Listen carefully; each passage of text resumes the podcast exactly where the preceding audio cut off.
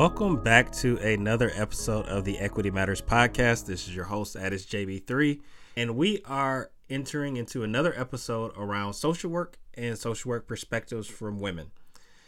And today's episode is all about continuing education. If you recall, toward the very beginning of the Equity Matters podcast life, I recorded an episode called I'm Still Learning. And part of that was really inspired by my own continuing education journey.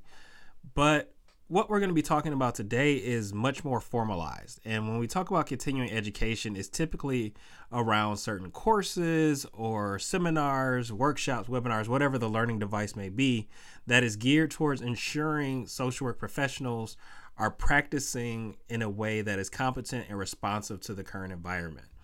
And so today we're going to hear from Gina Tremonti Gembel, who is a former coworker, a colleague, and a, a confidant in the work who is also the director of continuing education at the Michigan State University School of Social Work.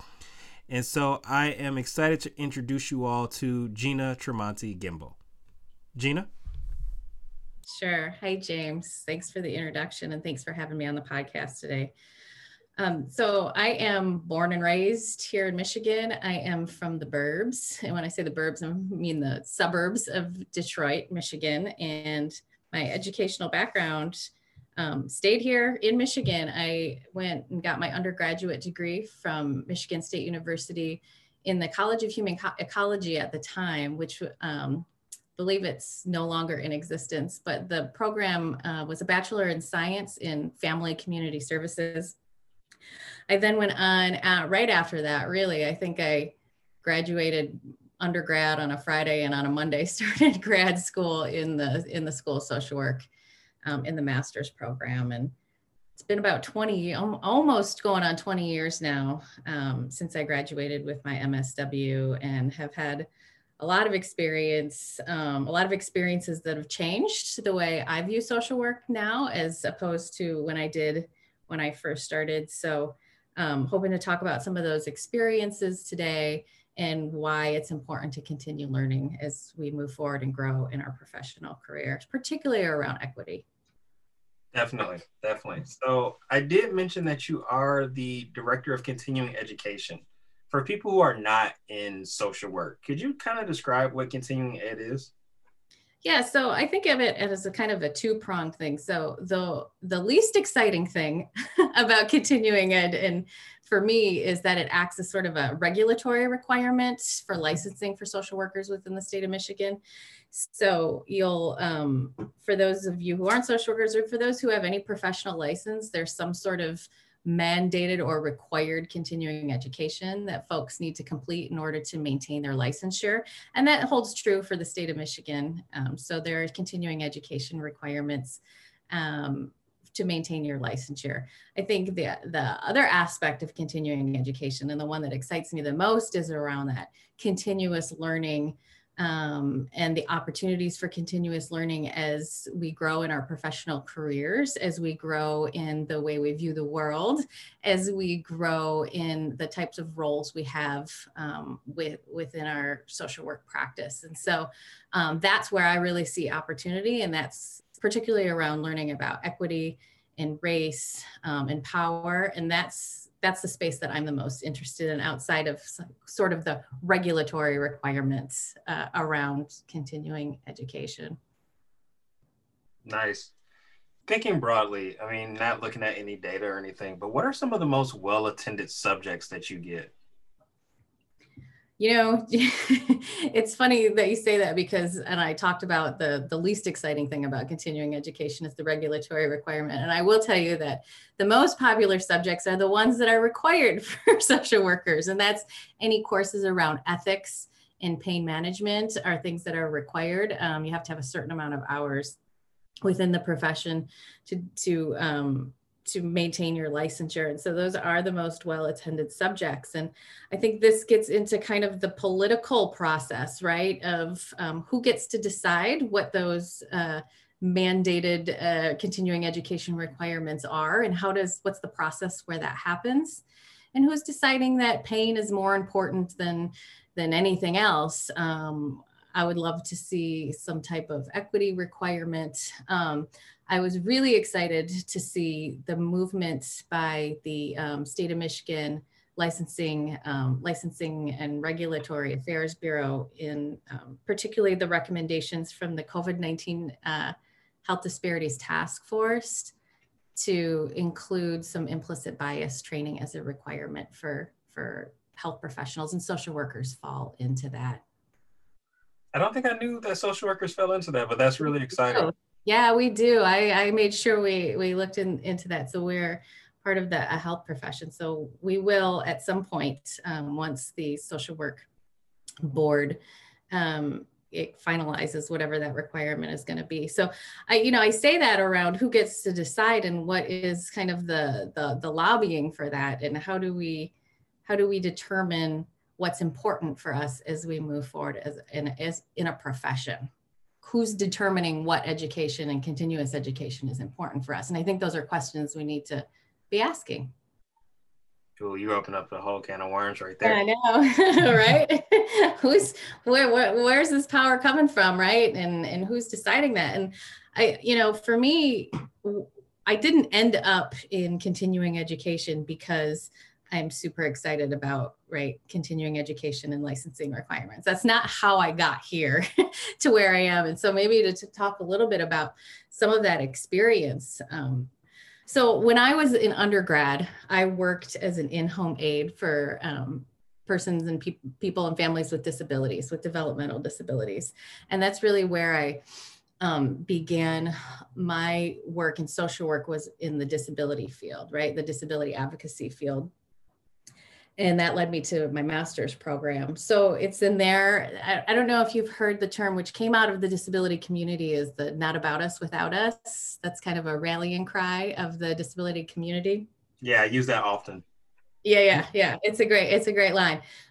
I worked for eight years as a civil servant at the Michigan Department of Health and Human Services um, in a healthcare program for children and youth with special healthcare needs. And it was in this um, role outside of my formal education. I was finished, had a master's degree, but it was in this role where I really learned that systems were not designed for the people that are using them and that systems are designed for institutions and, and those that hold power.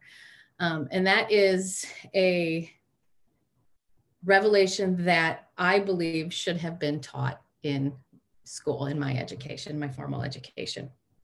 And so so after that, my work shifted around um, doing equity and racial equity work um, in the public health world. And that's where you and I met. And I was often the only social worker in that space.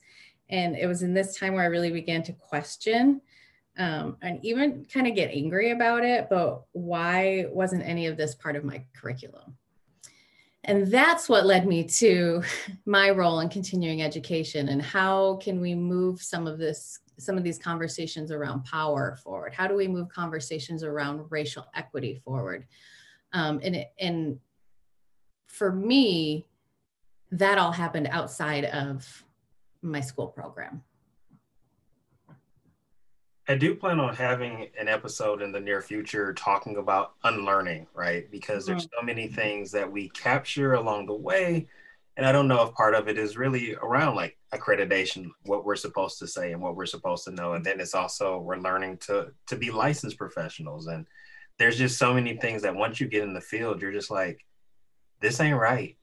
like, why are we doing this? Oh, oh, oh, terribly so. And I think even the history around the social work profession and where oppression lies within that, and I always start off a lot of whenever I'm um, presenting any sort of continuing education um, around the subject of equity and using an equity framework, I like to um, I like to always say, you know, one of the reasons I'm doing this is because I don't want my practice to be oppressive, right? This is why I'm on the path that I'm at. And so I want other folks to have the opportunity to to go along on that path as well. I want other folks to think about and really be critical about where in my practice am I oppressive? And you know, I've had this conversation with with friends and in with social work in particular, we're really seen as a, a helping profession. And oftentimes when we're confronted with the fact that we may not and we may not be helping um, we may actually be on the side of the oppressor that is there's a lot of fragility in that right? There's a lot of what are you talking about? I'm so closely identified with being a helper that when when i'm presented with the information that that in fact is not happening there is um, it's a difficult pill for folks to swallow. Um, and how do we have that conversation and get curious about uh, the work that we're doing um, in a way where we're, we're safe to explore those feelings. And we have um, a community where we can have conversations about what that means and and how we work to move forward. So you're you're jumping into something i really want to talk about but i do want to ask one more question of you. And that being you know how do you go about attracting professionals to attend? Because i know for myself when i was in when I was wrapping up grad school, I knew I was going to be a macro social worker. There was never a doubt in my mind. I also knew that I would probably never be licensed. Mm. So, how do you go about um, attracting professionals, clinicians, or just social workers who may not be licensed? That's so funny you say that because I myself am not licensed. I myself am a macro uh, practitioner, and I have always gone through the um, you know the the thought process of um, licensure doesn't fit for me and what I do. Um, and no, ironically, when I was going through that process and making decisions around licensure, I was looking at what type of continuing education was and what was required of me. And I thought, well, this has nothing to do with with anything that I work on or or that, that interests me in my professional career.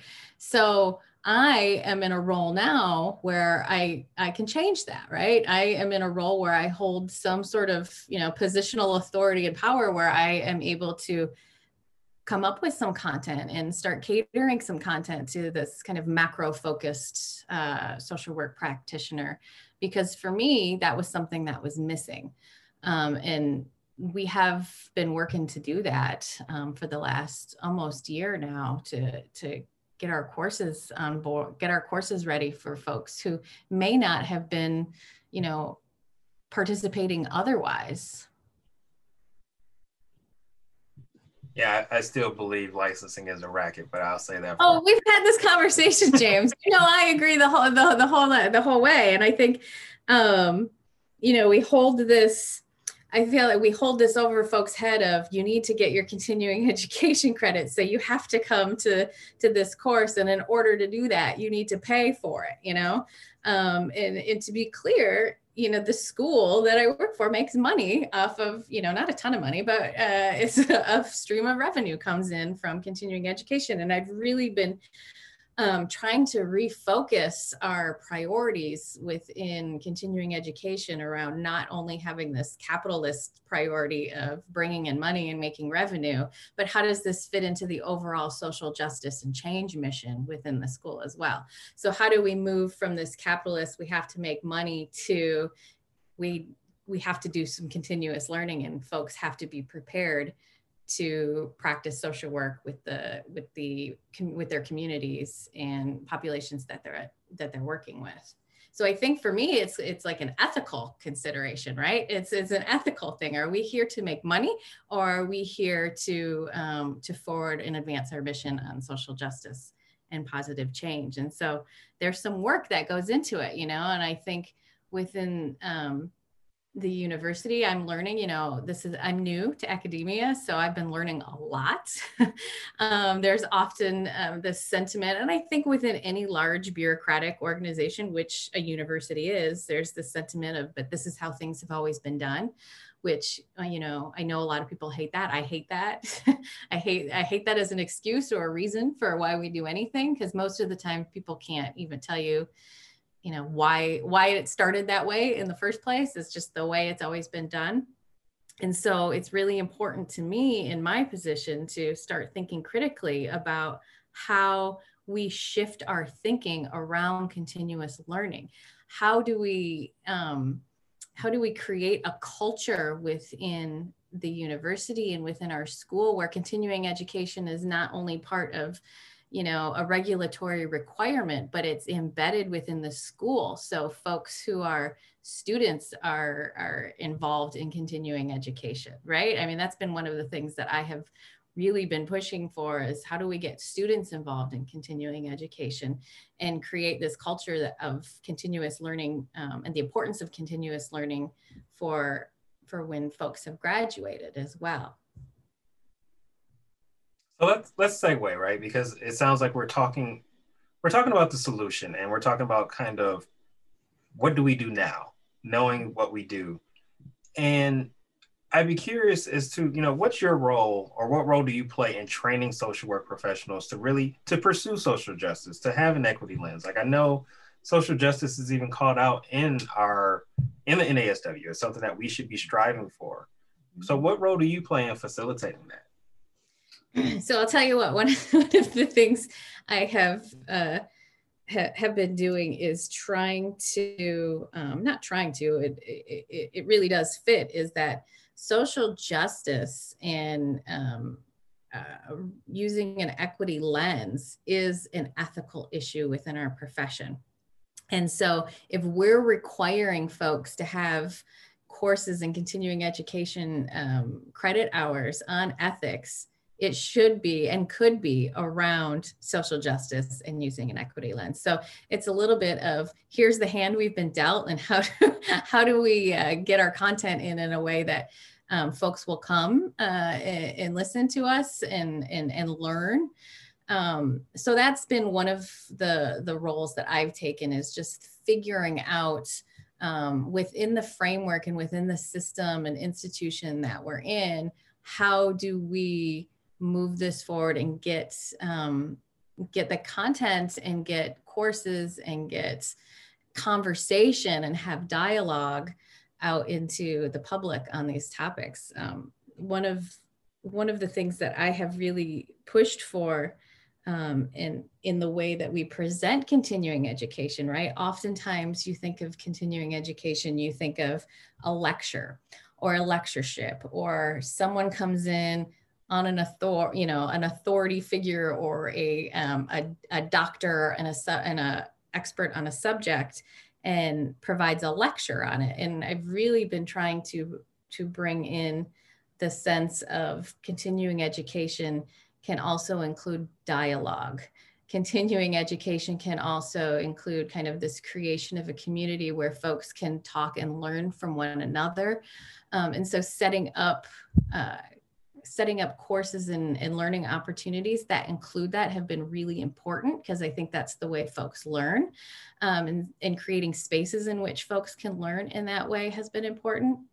And like I said, I'm also, you know, really wanting to create a culture within within the school of students being involved in, in this and, and learning about it and and not only students but faculty as well. There's a lot of learning that that needs to happen by myself and other faculty as well. And how do we how do we lean on one another and create a community where we can do this uplift together?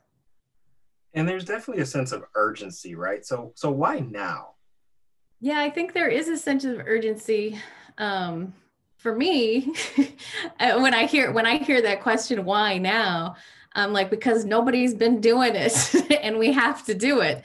Um, it's a little bit maddening, right? To to feel like this is something that has been neglected and i don't say that it hasn't been happening within the school there are plenty of um, plenty of faculty within the school who have been doing a lot of research um, on and, and work within communities around equity um, but when it comes to curriculum development and um, continuing education, I felt like there was a little bit uh, a lack of, of urgency in it. But I think some of that urgency comes directly from our students. I mean, folks, this is what people want. This is the content that, that folks want. And it's kind of a, uh, you, you got to do it or folks are going to stop coming to you. you know, you got to meet the demand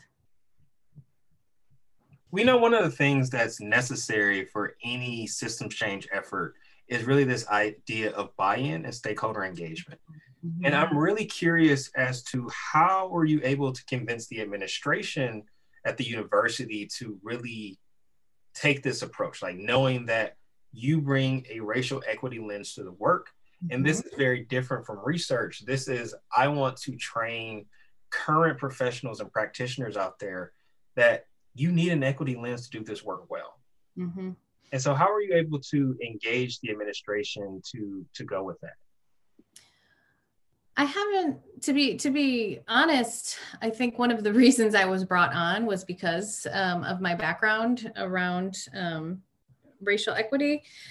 So I think from the beginning, this was a um, this wasn't something that I had to set up as buy-in for in this particular in this particular role within continuing education. Um, for me, the buy-in comes from folks who are attending our courses, right? because if folks stop coming, if folks are not wanting to attend, if we, you know, you know, James, we can't have this conversation without talking about the social work profession and, and who makes up the social work profession, right? And I don't have the the exact uh, figure at the top of my head, but it's something like is it something like 80 some percent white women? I, I don't I don't know it off the top of my head, but I think the last presentation I did with you all, I had it written down. But yeah, yeah. Yeah, it's up right. So so it's up there. So we can't have this conversation without stating the facts of who makes up the social work profession in a large majority. And and that's not to kind of um, dismiss or erase social workers who identify as black or people of, of color. Um, but it is it has to be stated that a large portion of the social work profession are white women and it's taking right these having these conversations and and and i think there has always been hesitancy um, from white folks around engaging in conversations about race. It's not something um, we're taught. It is something um, we have actively avoided.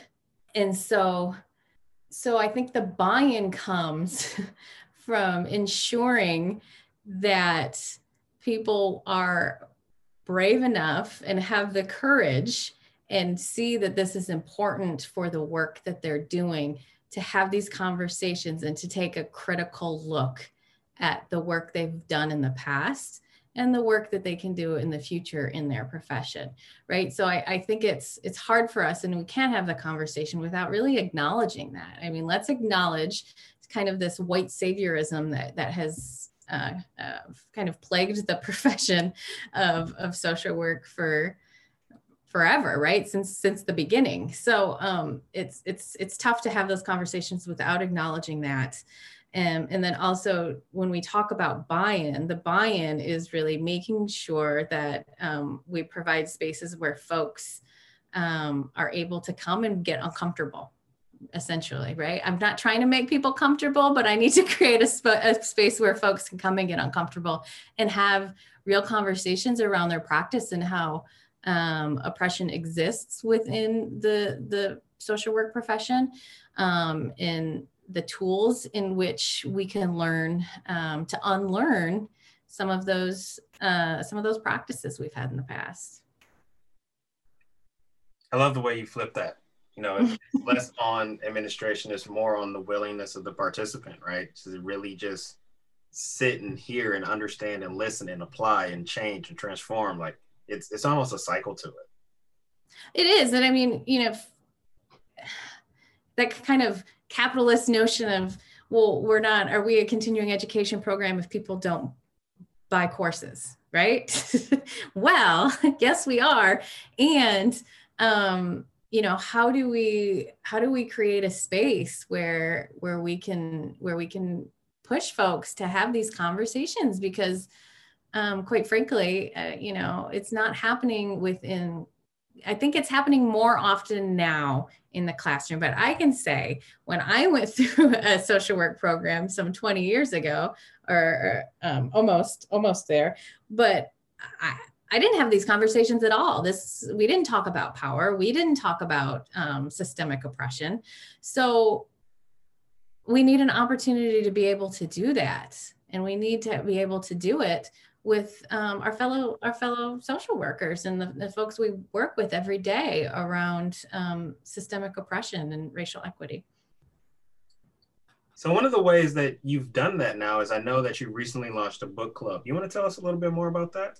Yeah, I'll tell you about the book club. So uh, we launched this. I mean, one of one one of the my priorities coming into um, this role. And I and I guess it's you know to say that I think it's maybe about ten months. I started the very begin of the very beginning of the pandemic, so we've gone. Re- I've started remotely, um, but one of my priorities has been um, to create um, a category and course and do some course development around advocacy equity and social justice specific because i felt like that that was a, a, space that was that was missing and that we could do a lot of a lot of really great work on.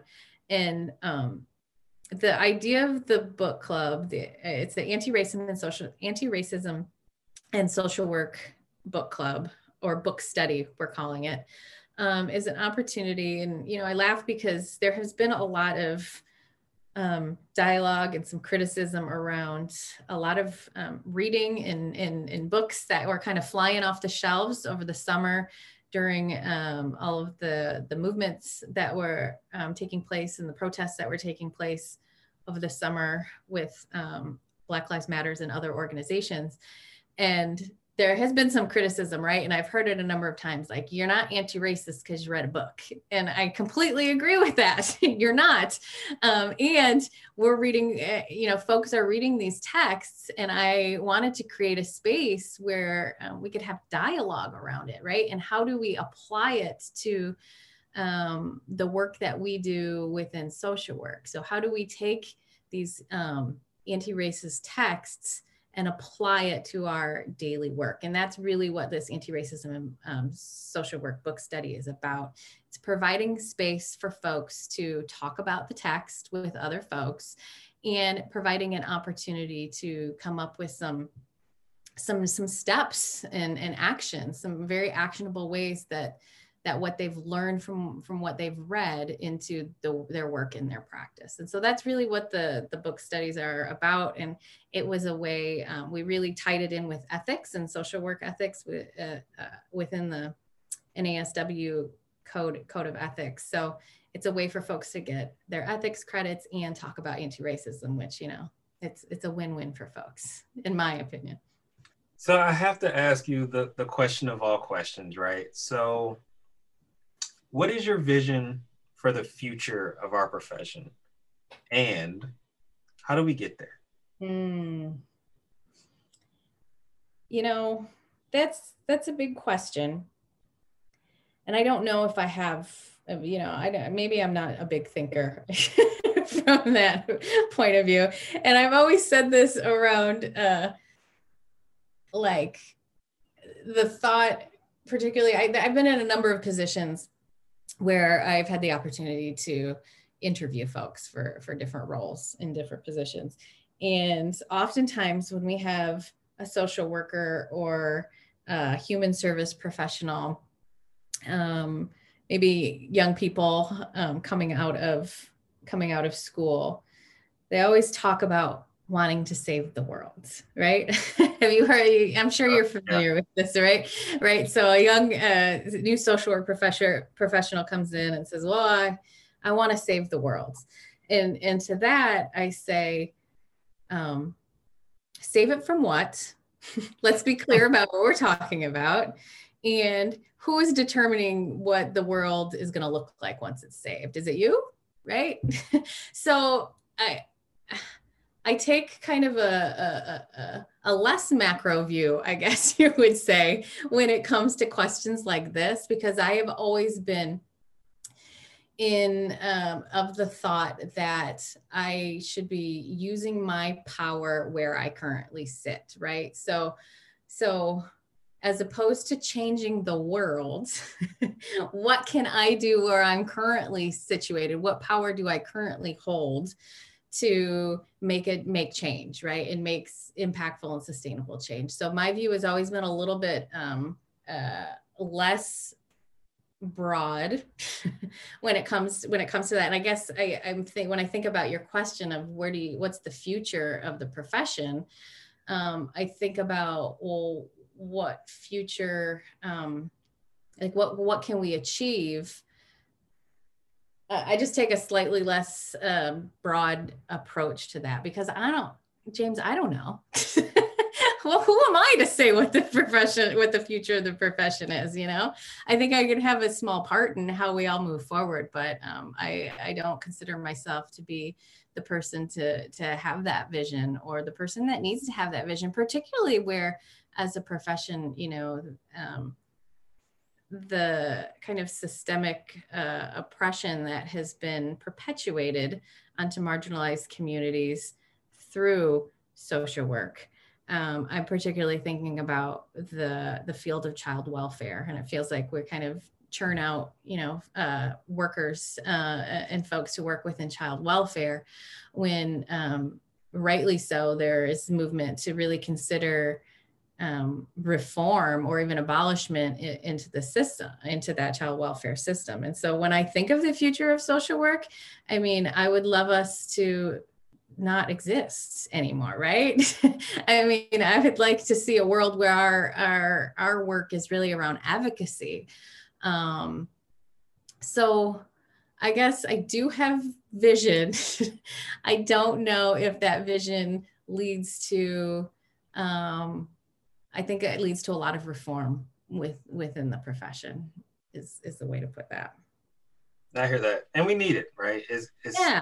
We've spent so much time learning all the wrong things. Yeah, we really have. And not that it's bad. Like this isn't to, to shame folks or make folks feel bad about, you know, I, I still love being a social worker. And um, I think there's so much, so much opportunity um, within the profession. I just think we really need to take a critical look at what, what, what, where we're going and what we've done in the past in order to have um, conversations around what what the future holds. I mean, we had a I was having a conversation today with a student around um, the term, you know, decol- decolonization and decolonizing social work and what that means, and if that term, right, decolonizing social work is even um, applicable to our profession right? Are we part of it right? We're are we part of the colonization? And so how how do we go about reconciling that? I don't know. Those are big those are really big questions. And they're really big questions that um, you know for me as someone who considers herself a facilitator and i love to have dialogue and i love working with communities that's something i want to continue to have conversations on. I don't have the answer but let's create space so we can continue to have those conversations. What does the future of our profession look like? Do we continue to is it what kind type of reform do we need? And you know where do we where do we talk about uh, abolishment of, of systems and um, decolonization any parting words so i you know i'm going to ask of course how do we keep up with you but is there anything that you want to leave the listeners with i mean there are a lot of social workers who listen to the podcast. There's also, you know, there's other professionals as well. But what is something that you would like to leave as a takeaway? Um, I think as a takeaway, I want folks to be able to have critical conversations. And those critical conversations are part of our continuous learning um, and to not be afraid of having those conversations. And I don't know if folks who are are, listeners of your podcast fall fall into that group, but I, I do think how do we um, how do we get folks on board um, to have those those conversations around um, our practice and how do we make sure our practice is not contributing to systemic oppression. I think that's that's the real the real thing that i like to to take away and that i like folks who um, come to any of our, my continuing education you know uh, courses to really think critically of how do we not contribute to systemic oppression. I think i wrote or mentioned in maybe one of my last presentations my charge to the listeners were to to not be agents of oppression. yeah, yeah. Don't do it. don't do it. That's the don't do it. I don't want it. We want none of that. Keep it. Keep it. Keep it. But you know, it's so you know, this is the thing, James. It's so ingrained in in our patterns that we've learned. Um, it's ingrained in our educational system. It's ingrained in our curriculum. Um, and so unlearning those things takes time and you got to be open to you got to be open to to doing that and to doing the work and to being uncomfortable. Um and i don't see discomfort as a bad thing.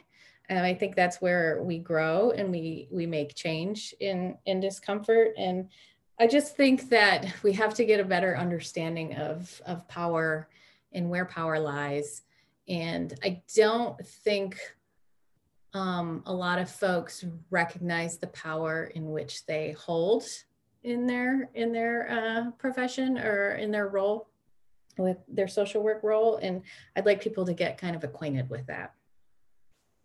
I love it. So gina how do people keep up with you if they want to attend a book club if it's time for them to take a continuing education course? What's the be- best way to stay in touch um, for folks to follow up and learn more about courses that we may have to offer, um, you can go to socialwork.msu.edu slash CE. CE stands for continuing education. And there we have um, an online course catalog where you can look at the courses we have and register for any for any courses. People can find me on um, LinkedIn and they can find the continuing education program on Facebook and. LinkedIn as well. Well, Gina, definitely appreciate the time. Um, always good to connect. Always good to have these critical conversations because I feel there are so few social workers out there who are willing to admit, you know, their own role in perpetuating harm and violence, but yeah. being able to be critical of ourselves and say, hey, we can do better and we will. So I appreciate your fellowship and look forward to the next time we connect. Thank you, James. I, I think we uh, we can always work towards being better, right? Definitely. Thanks for having me. I first like to thank Gina for joining me on the podcast. I do want to share just a little behind the scenes. She really didn't want to do it initially, um, but being persuasive and also seeing the opportunity of how this ties into equity on a broader conversation, I'm appreciative for you hopping on as far as the rest of the month, so we've got one more week and one more episode. Next week, we're going to hear from Algeria Wilson, who is the Director of Public Policy at the NASW Michigan chapter. And she's going to bring her insights from what's going on with social work from a policy perspective, in addition to some of the things that she's experienced as a Black woman in that role. So, really great conversation. Looking forward to sharing it with you all. A few announcements before we wrap up. Please follow us on social media. That's at Equity Matters Podcast on Instagram and at Equity Matters PC on Twitter.